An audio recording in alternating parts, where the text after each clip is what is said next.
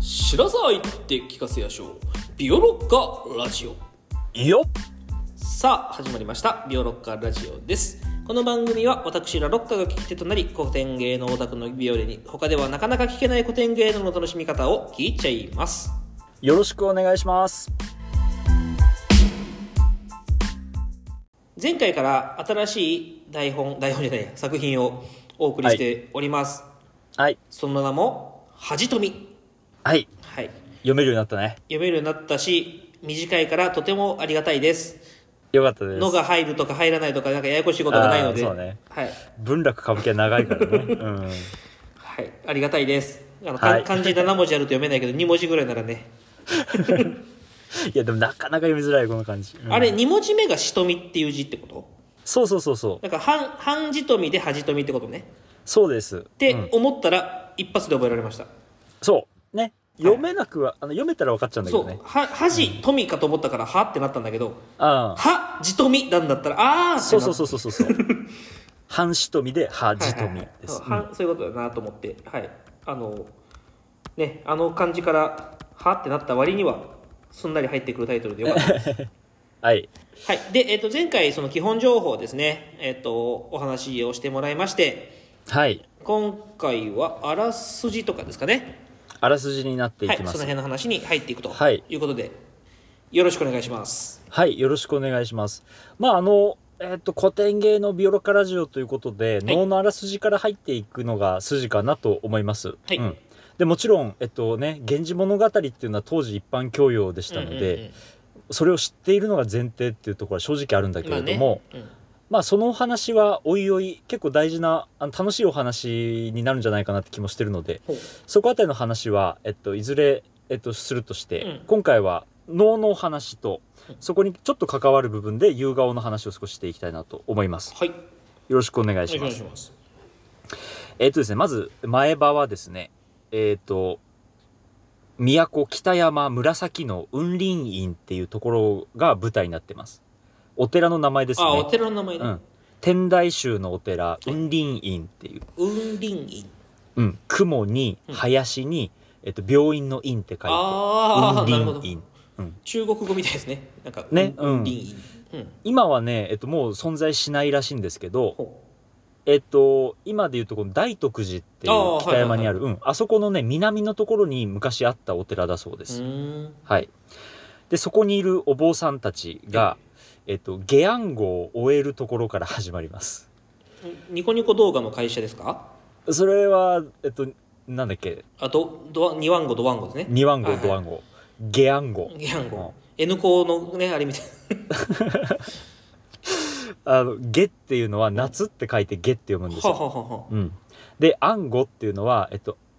安いの「暗」に、うんえっと「居」居住の「居」ああって書はいいてはいはいはいうん、だから、えっと、今の音読みで読むと「えっと、下暗居」とか読むんだはけいど、はいはいはいほらお坊さんの言葉ってさあの五音で読むじゃないですかああなるほどあの五音漢音ふんふんふんふんあの中学校の時とかやったでしょうんうんうんう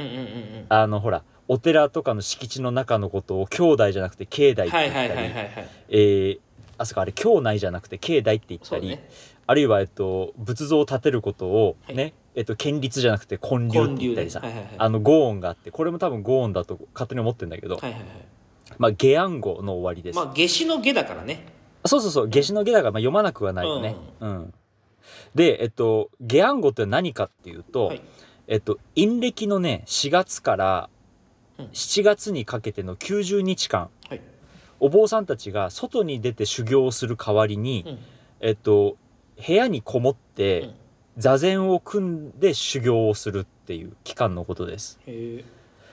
なんか、まあ、要は外が暑いのもあるし、あと、えっと、雨季うんうんうんまあ、その梅雨になって、えっと、たくさん雨が降って、はいはいもう虫とかが外に出てくるとたくさん。で、その間に、まあ、その、歩く修行をすると、無駄な殺生をしちゃう可能性がある。ああなるほど虫を踏み潰したり、あとそはいのはいはい草を踏み潰したりしてね。はいはいはいだからそれをしないために部屋にこもるっていうことらしいです。本当かうな、んで暑いからいつね中のだからそれもあると思うよ。うん。全然それでもいいと思うしね。うんで、まあ、今でもね結構暗号っていうのをやってるんですよ。へええっと、下暗号っていうのもあるしあと冬の暗号もあっうて、んうんうんえっとまあそんな感じです、うんうんで、えっとこの下暗号の間はこの90日間、えっと仏様にお花を供えるのねうんうんでまあ要は綺麗な花を取ってお仏前に捧げるとはいはいいうことをするわけでこの下暗号の、まあ、終わりの頃に立花供養って言って、うんえっとなんかね俺これ正直いまいち意味分かってないんだけど、ちょっとラロッカにも聞きたいんだけど、うんうんその仏様に供えた花の供養をするっていうああ、なるほどねじゃあやんなきゃいいじゃんって最初から思うんだけど、うそうそうだね、うんまあ、でもそれをやるってことらしらしいんですようんうんうん、花も花も生きてるからね、花も生きてる からでさらにこっからちょっと意味が分かんないのが、えっと、この立花供養っていうのはその仏様に捧げた花のための供養としてまた花を取ってくるっていう、 おおやばいぞこれ無限ループだうん、まあそういう風習なんですよおなんですって、えうんーで立花っていうのは立花って書いて立花あっあてー言うんだけはいど、はいはい、はいこれはいわゆる生け花のことですね、うーんなるほど、うんこのちょうど世阿弥の時代にえっと立花っていうものが生まれるんですようんうんうんだからこの当時はねこれ本当大ブームだった、えっと、新しい花のめで方だったんだけど、うんなるほどねその花を取ってくるんだけど生きてるように、えっと、こう備えあのなんていうのしつらえるっていうはいね、はいはいはい、うん、でまあこれをやるっていうふうにお坊さんが最初に宣言するってところからこの「えー、恥富」っていう能は始まっていくんだけど、なるほどなるほどそれで、えっと、まあ花を持ってきてくれってみんなに言うんだけどうんそこに、えっと、白い夕顔の花を持った女の人が現れてくるわけです。はいはいでまあちょっと不思議なんだよねなんかちょっと曰くありそうな女の人っていう、まあもうね分かってると思うけどそういうことなんですようんだって持ってるじゃん、そう持ってんだ よもうね、うん、夕顔の花持ってまもすうかさら、うんあれじゃんもうかまってちゃん じゃん私夕顔を持ってるんだよなーみたいな感じじゃんうんうんそうそうそうところがこのお坊さんはですねその夕顔の花が何か知らないんだよね白い花だってことは分かんないけど夕顔だって分かんないんあーあーですなよるほどはいはい、うんそれでえっとそれ何ですかって聞いたらシテがえっとこんな風に言いますその女がね愚かのお僧の仰せやな黄昏時の折なるになどかはそれとご覧ぜざる去りながら名は一目きて癒しき柿用にかかりたれば白しめさぬは断りなりこれは夕顔の花にて候っていうふうに言うわけです、うんちょっとな難しいことをたくさんあったけど、いやそうあんまりよくわかんない、えっと、現代語を読みますと、はいはいえっと、小学館の、えっと、日本古典文学全集から、えっと、引きますとね、はいえー愚かなことをおっしゃるおそうですこと、うん折しも黄昏時なのにどうしてそれとお分かりにならないのか、うんしかしながらその花の名は人の名めいていて卑しい家の垣に這いかかっているのだからお分かりにならないのはごもっともこれは夕顔の花でありますっていうねうんなんで分かんないんだろうっていうふうに言うんだけど、うん実は夕顔っていうのは、うんえっと、高貴な人はねあんまり知らない花で有名だったんですよね。ああ逆にねうん、逆かどうかだ知かららないしょうがないうんうんで、えっとまあ、この話はまたおいおいしていきたいとは思うんだけど、んなんでえ高貴な人が知らないかっていうと、うん夕顔ってねこれね食用の花なんだよねああなるほどね、あのひょうたんが作るんはいですはよ、いはいはいはい、うんでまあえっとひょうたんっていうかウリだようね、ん、売りがうんね、うん、でそれをかんぴょうとかにするわけじゃないですかう、んうんうんうんだから、えっと、食べられるしかもかんぴょうっていうのはほら保存食だからはいはい貴族とかにはどうでもいいわけ、はいはいはいはいね貴族っていうのはもう寝て起きて恋愛してりゃいつの間にか飯が作って置いてあるからあああの光源氏また出てきたちあ ちょっとちょっと早いちょっと早いちょっと早い、早かったうん、これからそのタイミングたくさんあるからちょっと待っててね、うん、でまあそんなわけでえっと知らない花なわけですうんうんでこれはそう人の名前っぽく聞こえるけど夕顔ってね顔ってついてるぐらいうんうんでで知らないかもしれないけどこれは夕顔っていう花なんですよって言うんうってんって夕顔が言ってるんでしょ、で夕顔が言ってるっていうでそうで脇がうん、その後おお坊さんである脇がうん「ゲニゲニさぞと夕顔の花の主はいかなる人ぞその花を持ってるのは誰ですか?」って言ったらしてが、えーまあ、こんな風に匂わします、うん名乗らずとついには白しめさるべし我はこの花の影より参りたり」ってねうんもうんうなんなんなん言えよ言わなくてもわかるでしょうって匂わせてね、お前まがあ、夕顔本人だからねお前がお前が言ってきたんだうんそれでえっとまあそう花の影から来たっていうのはどういうことだって言ったら、うんまあえっと自分は5畳あたりに住んでますよって言って、消えていくっていうね。うんうんで、えっと、お坊さんはまあいい加減わかるわけですよ。うん五条の夕顔って言って、あ、源氏物語だってなって。ああ、なるほどね。そう。それで、えっと、後場になって、えー五条に行きます。はいはいそうすると、えっと、昔の、その源氏物語に書かれていた夕顔の世界と同じような光景が広がってるわけですね。ほううん、で、えーこんな風にお坊さんが言うのね「去りながら宿りも夕顔のひょうたんしばしばむなし」っていう風にして、うんまあそこに行ったら夕顔の花が咲いていてひょうたんもたくさんぶら下がっているとうんうんいうわけですそしたらそこにかつての姿で、えー夕顔が現れるということですねうんうんでねまあ、えっと、言葉の文句とかは次回以降、えっとまあ、細かく見ていきたいんだけれども、えっと、このお坊さんとのお話をしていく中で夕顔は、えっと、自分のことを弔ってくださいって、まあ、いつも通りお願いするわけではす。いはいはいうん、そうすると、まあ、涙を流しながら、えっと、最初に、え光源氏と、えっと、一日を明かした日のことを語っていくわけだね。はいはいはいうん、それで、えっと、結局その後死んでいくことになっ死んでしまうんだけれども、えっと、それでさらに思い出はもっと昔に戻っていってうん一番最初に源氏と出会った時の、えーことを思い出すんですよ。はいはいうん、それでえっとまあ夕顔としては、ねえっとこんな風に「ちぎりのほどの嬉しさ」っていう風に言うんだよね。うんうんその源氏と一緒になれたことが本当に嬉しいって言っうて。それで、えっと、女の舞という、まあ、女性の舞を、えっと、すごく極めてたおやかな舞を踊ると、はいはい舞うということになって、で、最後、えっと、鶏の声が聞こえてきて、鐘も鳴ったので、朝になっていくと。はいはいそれで、私はもう帰りますって言って、また、恥とみの中に入って消えていくっていうお話です。あーうん。なるほどね終わりうそう。終わり。これで終ああわり。ここで終まあ、あわの能なんてやっぱりストーリーはすごく簡単ですはいはいはねい。はいうん大事なことに忘れてたけど、えっと、そう、恥とみっていう作り物が後場に出てくるわけです。りはいはいはいはいそうそうそう。その五条に行ったら、恥とみが、えっと、貢献たちに、えっと、引っ張られて、も連れてこられて、うんえっと、そのえー中に、えー夕顔のお後じてが立っているっていうわけだね。うんうんうんで、そこから出てきて、えっと、お坊さんとお話しして、また戻っていくっていう、まあ、本当に単純なストーリーになっています。はいはいところがこの間4月に見たのがすごい面白かったんだよね。ほううん、何が面白かったかってことは、えっと、次回以降いろんなお話あはいはいはいをしていきながらしたいんだけど、うん今日は、えっと、その特殊演出があったっていうお話をしたいと思うんだけどはいはいはいはいはいその話を2つしたいと思います。ほえー特殊演出、えっと、能では小書きっていう言い方をするんですけどううんなんで小書きっていうかっていうとうんプログラムの書き方にそうなっててタイトルの左隣に小さくその文字を添えるんだよね。ほううん、だから小書きって言うんですよ小さく書くから、うん、で今回は立花供養と脇語りっていう2つの小書きがついてましたほうほうでえっと立花供養っていうのはどういうのかっていうと、うんえっとそのね立花供養をするっていうのが前場のお話だったけど、はいはいはいそこで本当のお花を出すっていう演出になってますそうんうん舞台にってこ舞台の上にと普通だったら、えっと、花を捧げてるよって能だったら言ったらもうあることになっちゃうぐらいああーはいはいはい簡素な、えっと、システムだかうらんそれでいいんだけど、うん今回は本物の生け花が登場するっていなるほどうなるねほどあの、えっと、今回は草月流の家元勅使河原茜さんが、うんえっと、生けた花が出てくるんだけどあへえすごいねちょっとね、えっと、僕それは出てくるってことは知ってたんだけど、うんえそんなでかいのってぐらいでかかったのへえ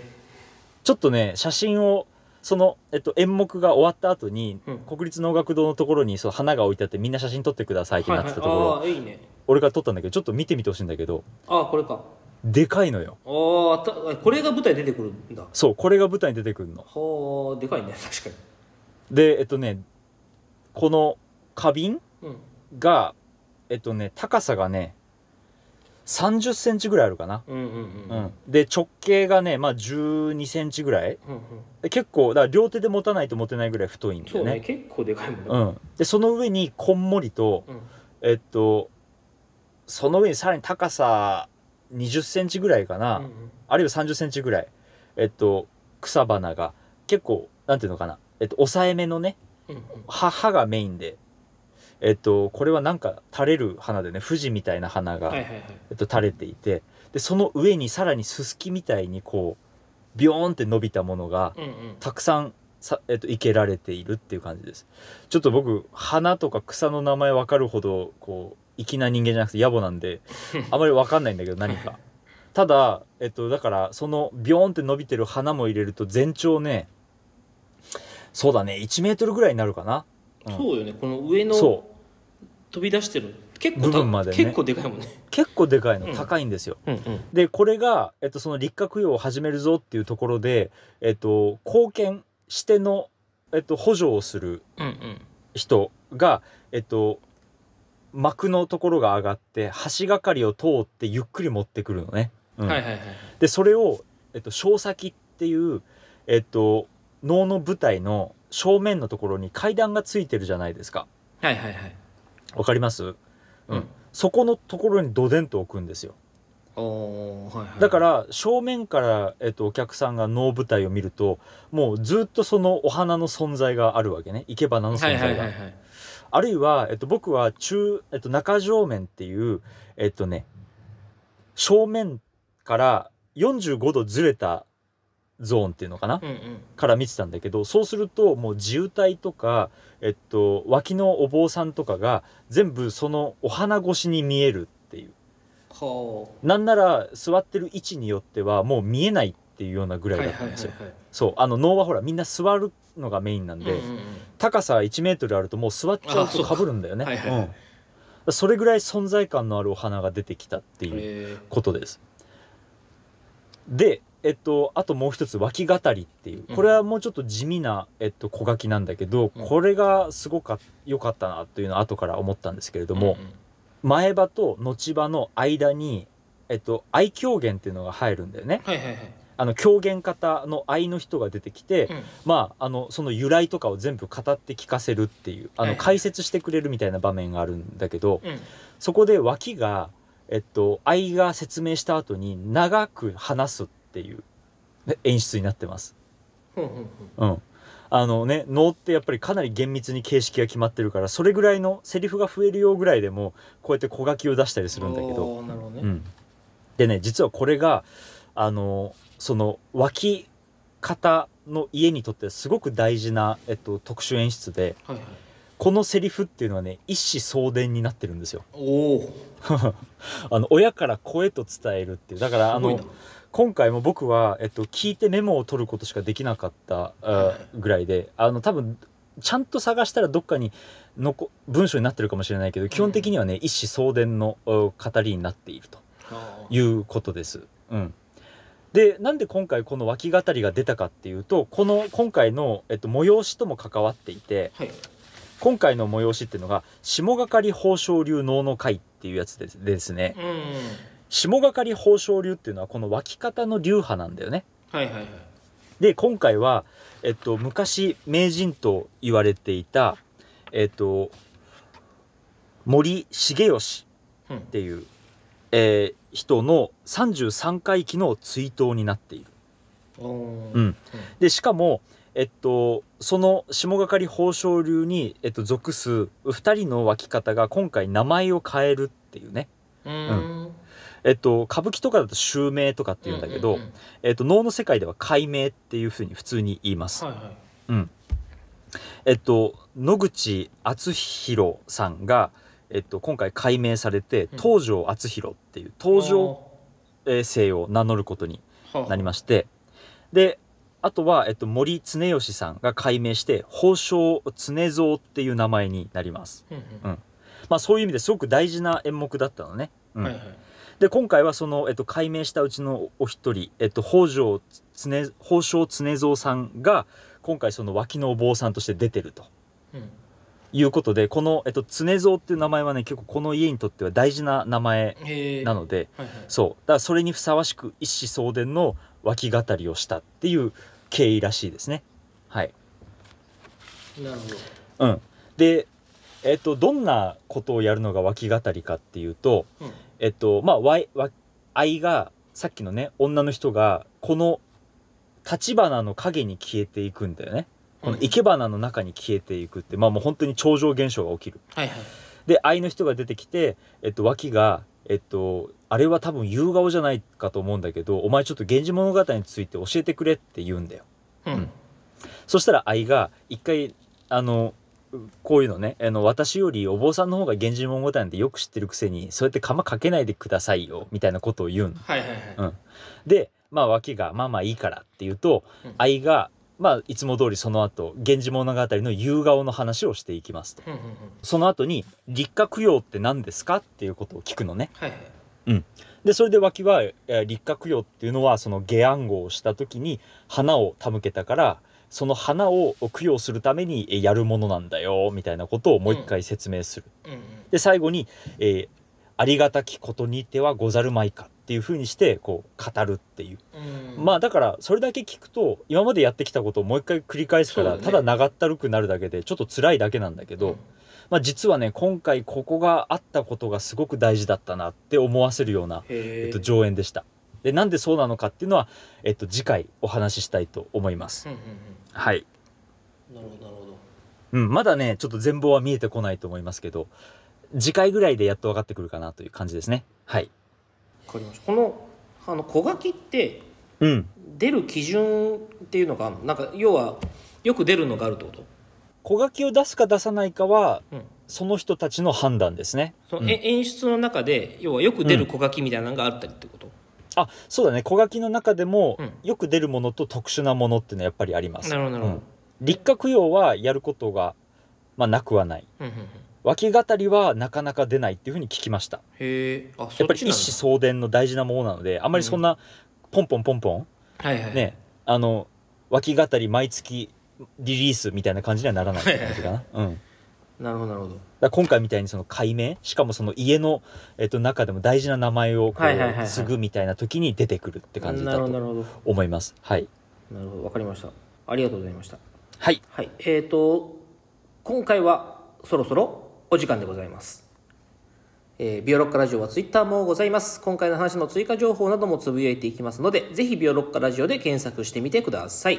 また、ペイング質問箱もございます。番組を聞いてのご質問、ご感想をお寄せください。それでは、また次回。